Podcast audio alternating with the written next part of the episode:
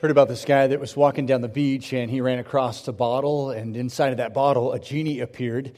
Genie had asked the guy, Hey, thanks for letting me out, but you know, what's one thing I can do for you? Thanks for giving me the freedom. The guy thought about it for a second. He said, You know, I don't like to fly. I hate flying. I don't like to be on boats. I hate the, hate the water. So maybe from the mainland, you can, you can build a highway all the way to Hawaii because I've always wanted to go there. Well, the genie quickly just said, you know what, that's going to be impossible. I mean, just think about all the concrete that's going to be needed, how far the pylons from the, the piering need to go all the way down to the bottom of the ocean. There's got to be rest stops and gas stations and hotels. Can you think of something else? The guy thought about it a little bit. He said, you know, I'd love to I'd love to know what my wife is thinking half the time, and I'd love to know what makes her tick. I'd love to know the ups and downs of her emotions and how to best help her out with those things. And the genie said, well, You want that highway two or four lanes? I think that jokes like that, you know, kind of emphasize this mistruth that we have about one gender or the other, and that is women are very complex and men are simpletons. Maybe you've seen a picture like this that helps to reinforce that idea that there's just a few switches for guys, but I mean, there is a complication to women. But may I, may I tell you the truth about men and women? May I tell you the truth about us? We are complex people. It doesn't matter if you're a man or a woman, we are very complex people, which would make sense because we have been designed by a very complex God. And we are very intricate. And God has made you in an intricate fashion. You know, the Bible tells us that we're complex. We are so complex, we don't even know ourselves completely. It tells us that we're intricately made. Thank you for making me so wonderfully complex. When's the last time you thanked God for that? Thanks for the complexity, God. Thanks for the ADHD, God. Thanks for that. I appreciate that. When's the last time you've thanked God for that in your spouse? Thanks that my spouse is so complex. I can't remember the last time my wife prayed that prayer audibly in front of me. Your workmanship is marvelous. How well I, how well I know it. So the psalmist has actually looked into his own life and he said, Man, I, I'm a pretty complex guy. And God is the only one that could have wired me this way. And I don't even know how complex I am, but I just know that, uh, that I've been uniquely made. You know, it would make sense that there would be complexity in us. I mean, God is a very complex God. And He formed us in His image. Uh, take a, just, just grab this for a moment. God's image, we've been formed in His likeness, the scripture says. You know, animals can't say that about themselves. Nature can't say that. An insect can't say, but humans can say that we've been formed in God's likeness. That's the difference between us and the rest of creation. God's likeness is that He is three in one. We call that the Trinity. There's God the Father, God the Son, and God the Spirit. That there's three in one, yet one God. Man is similar. There are three parts to us. Didn't know if you're aware of this, but we are really complex. We are body, which you know the exterior of that thing. You know, you know the complexities, at least somewhat of the body, even though medicine would tell us they only know about 3% of who we are physically. We are soul, which that's our psyche, that's your personality. Your personality is on display all the time, but you know what? Your, your personality, I mean, your psyche, you could have a, a, a team of psychologists try to figure you out and you never get figured out. And then you have spirit. And that spirit is something that God has put in within you. And that spirit can be renewed, can be changed, can be put to death, and a new spirit come in. You see, our soul needs to be saved. Our personality, what makes us us, needs to be saved because that's our behavior, that's our actions, that's our attitude. But our soul is something that lasts for all of eternity. And the body is just the container for that soul and that spirit. Don't get used to the body. Don't get too focused on the self image of the body because it's not going to be with you one day. It's going to be gone. The Bible describes our identity like this. It says that God has identified us by placing, identified us as His own by placing His Holy Spirit in our hearts as the first installment that guarantees everything He has promised us. So, what's the identifier in our life? What's the thing that should truly identify us? Should it be our body? No. Should it be our soul, our personality? No. What identifies us according to God? It is the Spirit, it's the thing that is eternal. And God says you can have a, a new identity, you can be redefined in life. And that happens when we come to Jesus and we give up our old spirit and we take on the Spirit of God, His Holy Spirit, and say, God, not my spirit anymore. That spirit's dead. I left that in the baptistry. God, I want your Holy Spirit to now live in me. You're saying, well, what about the psyche? Is that saved? You better believe the soul's saved. That's what needs to be saved the most. And it's saved by God's Holy Spirit working in your life. And hopefully, your, your, your soul, your attitude, your personality is changing because of that spirit in your life. Now, your body, your body, unfortunately, this is as good as we're going to get. I think tomorrow may not be as good for my body as it was three years ago. And I think three years from now, it's not going to be as good as it was today. And there's so much dimension to our life, so much complexity. Uh, some might say, by looking at our life, that we've all been, we've all been dealt a different hand. We, have all been dealt something different to play with. And well, some of you have looked at the hand that you've been dealt with and you've just said, This is a losing hand. I can't do anything with what God has dealt to me. You look at your talents and your abilities and you wish you had more. You know, I wish I could play the guitar like Eric Clapton, but I can't. I have to play with the hand that's been dealt to me. I wish I could lead an organization like Warren Buffett, but I can't. I have to manage with the hand that's been dealt to me. I wish I could be as creative as Bob Ross, or I wish I could preach like Chuck Swindoll. And I think some of you wish the same. Unfortunately, I can't. I have to preach with the hand that I've been dealt with. And at one time, I was pretty discouraged by that.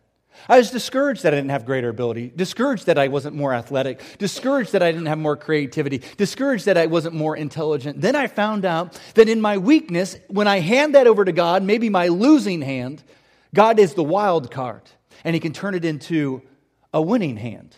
You know, the Apostle Paul was frustrated with his life. He looked at God and he said, Can you change some things about me? I've got this thorn in my flesh and I'm tired of it. And God looked at him and said, You know what? You do have a flaw in your life, but here's how you need to look at it. My grace is sufficient for you, my power is made perfect in your weakness.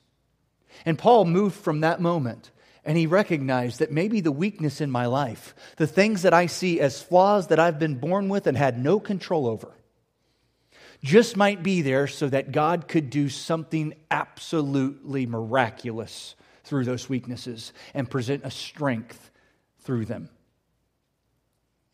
You know, some people, though, they like just to wallow in their weakness. They like to groan and bellyache about their weak things they had no control over. I was introduced to a term recently. It was called professional victim. It's just those people that are constantly feeling they're victimized for every wrong thing that happens in their life. It, it, it's typically someone that just doesn't want to own up for their actions. Uh, these people are people that create their own storms and then they get upset because it rains in their life. You know, professional victims, these are the ones that always have an excuse as to why they can't get ahead in life. God dealt me a bad hand. And they, their favorite word is can't. You know, they say things like, uh, I can't have healthy relationships because of my past. I can't hold a job because I'm not smart enough. I can't, I can't get a job because who would hire me? I can't tolerate authority. I've had a bad past experience. I can't get a good deal. No one ever has favor for me. Professional victims. Some of us in this room, we may not be professional victims, but we're amateur victims. For some of you in this room, your favorite word is can't. I, I can't do this. I can't get this done. I can't get this accomplished. I've been dealt a bad hand. It just can't, can't happen. And can't has defined your life. You know what happens when God enters your life? Can't is no longer a word in your vocabulary. It's no longer a definition of your identity. The word can is. When Christ enters your life and you give up your spirit for his spirit, things change to can. Like, I can manage my money wisely. I can honor authority, even though I've been burnt in the past. I can have healthy and meaningful relationships, even though I've never had them before. I can look forward to a more prosperous future because God is the God of can. Friends, here's the good news. You might be an amateur victim or a professional victim, but the good news is Jesus can transform what you think is a losing hand into a winning hand. But you have to give up your spirit and let Him redefine your life. You know what happens when you do that, though? The scriptures tell it to us like this in Romans 8 you are more than a conqueror when that happens. You can become more than a conqueror through Him who loves us. That word conquer is the word victor. You can become victorious in Jesus Christ. You don't have to play the victim any longer. God never wanted that to be your identity. God wanted your identity to be one filled with victory, overcoming, able to climb the obstacles that you see in front of you. But I think too many of you have been defined by can't. When, as believers, we can. We can do all things through Christ who gives us strength. Amen. Let's look at some things that define us, that have defined us, that we had no control over. Like, here's the first one. We got to understand this that we're complex people and we didn't have control over some things. I'm created by God. That's one definition. That's a definition that you need to accept. You've been created by God. Some of us in this room have been created differently. We're, we're, just, we're just different people, and we stand out amongst the crowd. Others, we just kind of fit in, but within every single one of us, there is something that is different about us. Just as no snowflake is the same, nor is there the same kind of human. You have a different personality, a different psyche, physically, mentally. You're different. Some of you were born with allergies. Some of you aren't allergic to anything. Some of you were born with extra chromosomes, high energy, low energy, weak eyes, strong back, weak back, sloping shoulders, one foot larger than the other, high capacity of learning, ADHD. I don't know what you got, but you've got it. You know? And if we're serious about ourselves, we know that we all have some kind of flaw in our life. Let's not look at the flaw as a sin because God never looked at the thing you were born with that you consider a flaw as sinful. Can I say it again? The thing that you see as a flaw in your life that you've been born with, God never saw that as something sinful in your life. He sees it as a weakness that he is hoping that one day you'll turn over to him so that he might do something strong in your weakness. Even though you're weak, may God be strong through you. And you can groan and groan and groan about the card that you've been dealt in life, about maybe the physical flaws, the mental flaws, the chemical makeup flaws that you have in your life. You can either say, God, why me? Or you can say, God, what are you going to do through me? I'm going to hand this over to you. And I'm expecting big things to play out because in my weakness, I'm allowing you to be strong. You didn't have decision over how you'd be born and what you'd look like and the goods and the bads that you'd be given in your life. But what are you going to do with those things? Are you going to let the bad weaknesses, the flaws that you have in your life become the thing that identify you the most? Or are you going to be held back by the word can't? Or are you going to come to Christ and accept His Spirit and say, I can? through Jesus Christ, do all things.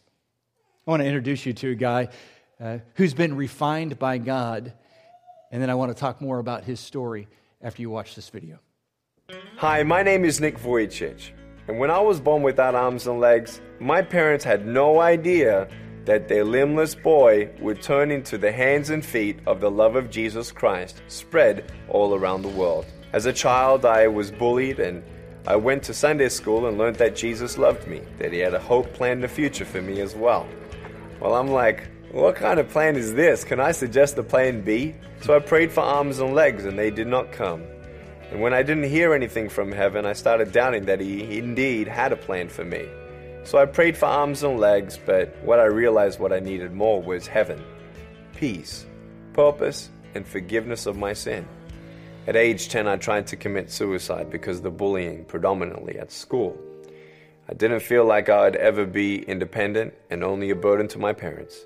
I'd always be alone and never get married and never have a family and never find a purpose worth living for, hence, a value worthy. So I tried to commit suicide at age 10 with six inches of bath water. I was stopped by one thought and the thought was seeing my mum and my dad crying at my grave, wishing they could have done something more. At age 15, I gave my life to the Lord Jesus Christ because I realized more than arms and legs, I wanted purpose and salvation and healing, forgiveness of my sins. I wanted Jesus. But I still didn't know why I was born this way. Well, in John chapter 9, everyone asked Jesus why was that blind man born that way. Jesus said it was done so that the works of God would be revealed through him. What I realized, I was actually as blind as the blind man. We had no idea what God had in store. And just because you don't see what God has in store doesn't mean his store is empty. Kids come up and say, What happened? And I say, Cigarettes. Definitely, as a child and a teenager, I'd never thought I'd be a speaker that would travel around the world and meet presidents and speak at congresses and be in stadiums as large as 110,000. I had no idea. And I just give God all the glory and all the praise for the people who pray for us, the people who support us, and made this possible to travel around and preach the gospel to millions of souls. God loves me not because of what I can do or what I will do for the kingdom of God. He just loves me for me. When I put my little foot on my wife's womb as she was pregnant with our first son. Uh, I felt him kick, and I looked at my wife in her eyes and I said, Babe, I love him. I never touched him, saw him, heard him laugh, see him smile. He never earned my love. That love was always there from the beginning, before he was even born. So be challenged today to know that God is not done with you yet. He wants to stretch you a little bit. And I dare you to believe in the greatness of our God because he has no limit. A guy like Nick could have easily wallowed in his weakness. He could have easily have uh, allowed his flaw to lose faith in God. But you know what his motto is? His motto is no arms, no legs, no worries. And his, his ministry is titled Life Without Limbs, God Without Limits. Isn't that a great way to look at life? I mean, if there's anybody that says, God dealt me a bad hand, it's a guy like Nick. And he stopped asking why, and he said, God, what? What are you going to do through this weakness? And as soon as he gave his weakness over to God and let God's Spirit become his identifier, he recognized that the body is temporary, but the soul is eternal. And God did some amazing things and is doing some amazing things through Nick. Imagine what he would do through you when you hand over your weaknesses to him. Let's further understand ourselves and that while we're created by God, God's also placed us into relationships. And some of these relationships you didn't choose for yourself. You didn't choose your family. You didn't choose your mom and dad. You didn't choose whom you were going to be born into, the lineage, the bloodline that you have, or whom adopted you from an early age.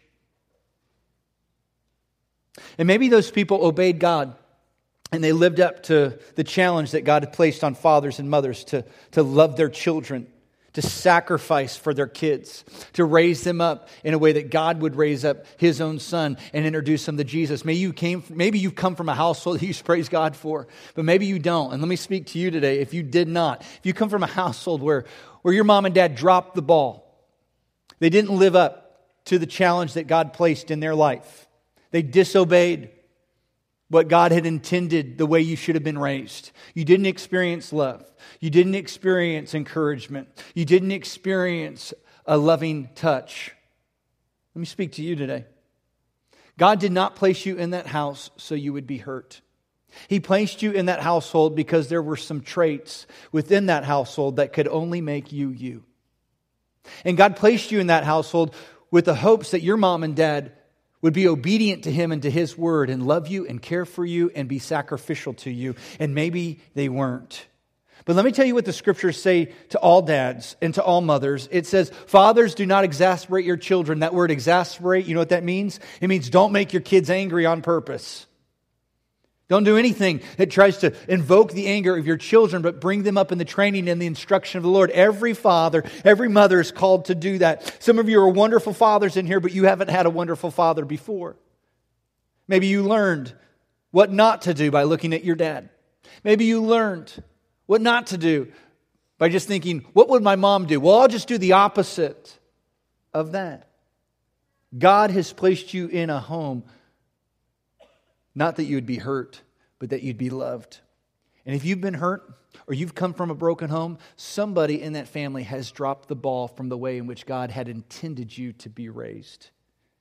But don't let that stop you. Don't let your family be the identifying mark of your life. Let Christ identify your life and mark you, and may He become your ID. You see, the Bible is filled with dysfunctional people who've come from dysfunctional families. God seems to use the most messed up people to do the greatest works. I think about a guy named Joseph who came from a disastrous family. His own brothers hated him, sold him into slavery, and yet God used Joseph's unwelcomed life. He would have never planned that for himself to save a generation of people. I think about Abraham. Abraham had a divided family, a dysfunctional family, and he caused a lot of the messes for himself, but yet God said, I'm still going to use you even though your family's dysfunctional. Or how about David? David, while was a righteous man, he committed some disastrous sins, and his children didn't follow after his righteousness. His children followed down the pathway of sin. But that didn't stop God from saying, I'm going to use the lineage of David to save and to rescue and to lead God's people. How about Jesus' own earthly parents, Mary and Joseph? 12 years of age, Jesus is left back in Jerusalem. And it's a day later that his mom and dad say, Oh no, we forgot the Son of God. And they left him behind. There are no perfect parents, just as there are no perfect children. There is no family that is fine, no persons without problems. Someone had said, Every home is broken the day it begins because of sin. Friends, you're never going to find the perfect relationship. The only relationship that we can be assured of that will ever be perfect is a relationship that you can have with God through Jesus Christ. And it's God that you'll find, that He will not drop the ball. He will love you just as you've been intended to be loved. You have been sacrificed for, like you've always been intended to be sacrificed for. Your needs will be met, like they've always been intended to be met. Your, your, your soul will be secure in a God that loves you if you come to that Father and recognize that you're a part of His family and find your ID in Him rather than anywhere else. Here's a third place we find our identity, and that's we find it in the circumstances around us. They have affected our life. I mean, there are all kinds of things that have happened around us that we had no control over. We just couldn't do anything about it, but yet they've influenced us. I remember my dad was laid off after sp- spending about two decades plus at a company that company defined his life, but after he was laid off and had no control over that layoff, he felt like a failure. He felt like he was letting his family down, and that layoff had affected his identity as a man. It affected his identity as a father, and maybe that's where you're at. You've had something happen that you had no control over, and it's affected your identity. You've been fired, you've been rejected, you've been abused, you experienced failure or letdown, or you've been dumped by someone who you loved, and it's affected who you are. Remember, problems shape our life, pressure molds our life, pain sharpens our life. And I can allow myself to be the victim of those things that I had no control of, or I can hand those things over to God and say, God, give me the right reaction to these things because of your spirit in my life. Someone had said something very powerful about the circumstances and problems that happen in our world that we have no control over. And they said, don't tell God you have a big problem. Tell your problem you have a big God. And I think when we start getting into that mindset and that attitude that God has overcome this world and we too are overcomers because we are in God, we will start to see that there is no circumstance that surrounds our life that can identify us and mark us the wrong way. We can react properly with God in our life. The scriptures say it like this in 1 John. It says, For everyone born of God overcomes the world. This is the victory that has overcome the world, even our faith. Who is it that overcomes the world? This is a good question. Who is it that overcomes the world? Only the ones who believe that Jesus is the Son of God. We call those Christians, we call those followers of Christ. If you're a believer who is in this room, you've given your life over to Christ, guess what? You've overcome the world because Christ has overcome the world, and he who is in you is greater than he who is in this world. You are an overcomer. But, friends, outside of Christ, you're still trying to climb the hill. You're still trying to overcome. You're still trying to find victory. And it's no wonder why so many claim to be the victim, because they have yet to experience victory with Christ in them. You don't have to let your circumstances define who you are. You need to let Christ Jesus be your definition. Be the overcomer. Here's another thing you need to realize about your identity, and that you are not just created by God, but your self image has shaped you, it's defined you. Think about all the times you talk to yourself. You might say, I never talk to myself. You talk to yourself all the time, all the time. I find myself talking to me when I'm running and exercising and I'm running down the sidewalk and I'm telling myself, you better get it in gear. You better, you better, Better put all your energy out here on the sidewalk because you, you, will go back home and you'll regret not giving your all. And I'm sure there's people that I pass by and I'm muttering to myself, they're thinking, that guy is crazy. I have no idea what he's saying. Stay away from that guy. But we're always talking to ourselves. And some of you talk to yourselves in such a negative way. I mean, you don't, you haven't said anything positive to yourself in decades. And if you talk to your friends the way that you talk to yourself, you wouldn't have any friends. Think about the ways you beat yourself up. I'm worthless. I'm uneducated. I'm uncoordinated. I'm unattractive. I'm a screw up. You know, most of that junk where that started at probably came from somebody else that said that to us. Someone probably spoke that to us. We took it in our head and we thought we put it in the trash. We thought we, we threw it away and we forgot about it. But it seems like when life gets dark, when life gets depressing, it seems like we didn't put it in the trash, we put it in the file cabinet, and it comes back out, and Satan starts to toy with us and gets it in our mind, and we start to concentrate on those things. And those thoughts, even though they're fake, become believable to us. You know, something can be fake and still believed as truth, right? And that's what we've done a lot of times with these thoughts. We've internalized them, we've thought through them. That's why the Bible tells us you guys got to protect your mind. Start protecting what gets in your head. Proverbs chapter 4 says it like this Carefully guard your thoughts because they are the source of true life. You got to stop being in environments that are reckless to your soul. Someone had said it like this You sow a thought you're going to reap an action. And you sow an action, you're going to reap a habit. And you sow a habit, you're going to reap a character. And you sow a character, you're going to reap a destiny. But where did it start with? The seed of thought. And we've got to protect our minds. And most of these thoughts that we have about ourselves usually come out in filling statements. Things that we say, I feel. Like you might say, I feel worthless. But before that ever came out of your mouth, You've been entertaining that thought for quite some time that you are worthless. Or how about, I feel unattractive. And before you ever said those words and felt that way, you've thought that way for quite some time. Or how about, I feel like no one will ever marry me, or I feel unqualified. I mean, these feelings all start out as thoughts that you've given too much entertainment to. And may I say to you, feelings aren't facts. Feelings lie to us all the time. And these thoughts that maybe are in your head, that have creeped into your mind, that you've given so much consideration to, that maybe those things aren't true about who you really are either. That you've just given them too much attention and you've bought into a lie. Because here's the truth you've been created by God, you are His child. Friends, God knows you intimately and He still likes you. Throughout the word like, he is madly in love with you. You're aware of the scripture where Jesus says that God knows the number of hairs on our head? That's, that's Jesus saying that God knows you better than you know yourself. You don't know that about yourself, but yet God does. And it says He knows what happens secretly in your life. He knows what you think and He knows what's in your heart, and yet He still is madly in love. Listen to how God thinks about you. He says, I praise you, you're fearfully and wonderfully made. That's what the psalmist looks at and says, God, I, I get it now. I'm fearfully and wonderfully made. Another scripture says, For we know, brothers and sisters loved by God, that, that God has chosen you. You've been chosen by God. You weren't a random selection. He just didn't put his finger on you and say, Well, that one will do. He chose you, even though He knows all about you. He knows the worst of you, and He still chose you. How about this? For we are God's masterpiece. He's created us anew in Christ Jesus so that we can do the good things He's planned for us long ago. You're God's masterpiece. When's the, when's the last time you've thought of yourself like that? When is the last time you started to think on the truth of that, that you're God's masterpiece? How about this? Think about His deep love.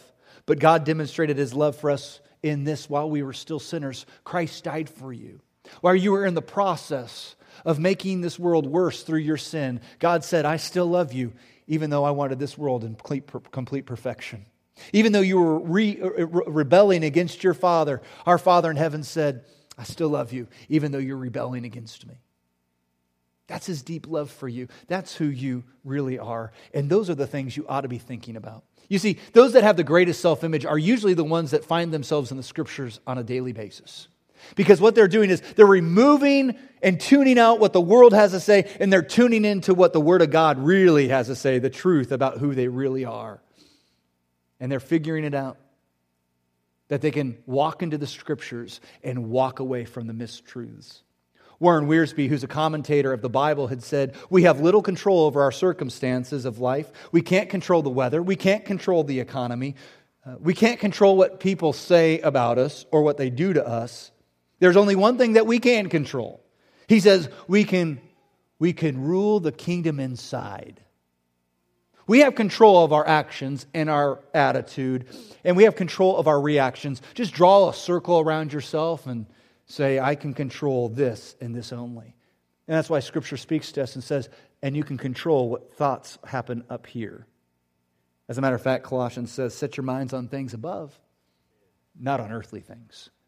Hey, let's look at the last thing that, that has identified us, but can become the wild card today if you think you've been dealt a bad hand because of the family you've been born in, the circumstances that you've been a part of, or that you've been born with a weakness too great that it can't be overcome. Let me tell you about the wild card, and that is your choices have defined who you are. They've made you who you are. You've been created in the image of God, but you've been given freedom. And this is a really good thing because you're the only thing of creation that has the choice to choose. No one in other creation can say that. Nothing else can say they have the choice to choose. Only you can say you have the choice to choose. God put that freedom of choice into our life. And, and that's been a great blessing to some of you, and it's also been a tremendous curse the freedom to choose. You've recognized that when you choose the right things, that there's a blessing, there's goodness that comes along with the right thing. But you've all you've discovered, haven't you, along with me, that when we choose the wrong things, there's a there's kind of a curse. There's a hurt that goes along with choosing the wrong, the wrong things. And God gave us the freedom to choose. And let me say this your choices have the power to determine all these other things we've talked about that identify us, the things that we control and can't control. Your choices have the power to change those things around. Let me explain. I don't choose my weakness in life. There were weaknesses in my life I was born with. But I can choose how I'm going to live with those weaknesses. And I can choose whom I'm going to allow to bring me strength in those weaknesses. I didn't choose my parents. But I can choose how I'm going to now relate and love my parents. And I can even choose what new relationships need to be formed to have someone like a parent in my life. I didn't choose my circumstances, but I can choose how to react to the world that surrounds me. I didn't choose what others had to say about me or what they've said to me, but I can choose to focus on God's word and let it speak to me. You can choose. You can choose to work through the challenges that maybe your body has put upon you. And you can pray, God, use this weakness and do something great. Life without limbs, God without limitation. Do something for your glory.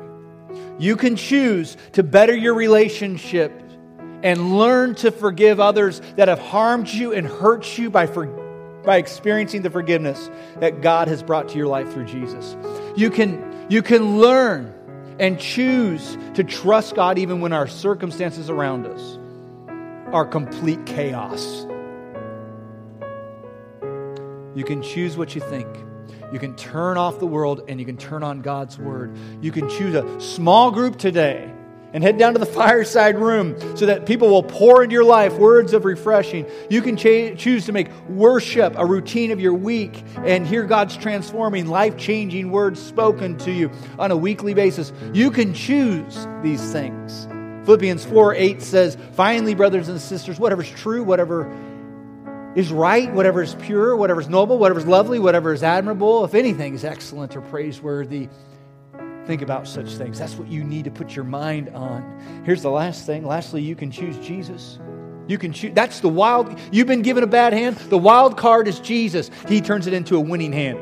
And receiving Jesus is not just about having a Savior. It's not just about gaining heaven. It's not just about being forgiven of your sins. It's about getting a new identity in Jesus Christ. It's about being redefined, having a new definition of who you are through Jesus. Because what happens when we give our life over to Jesus? We exchange our spirit for His spirit, and His spirit starts influencing our soul. That's what starts to happen. The scriptures say it like this it says, This means anyone who belongs to Christ has become a new person.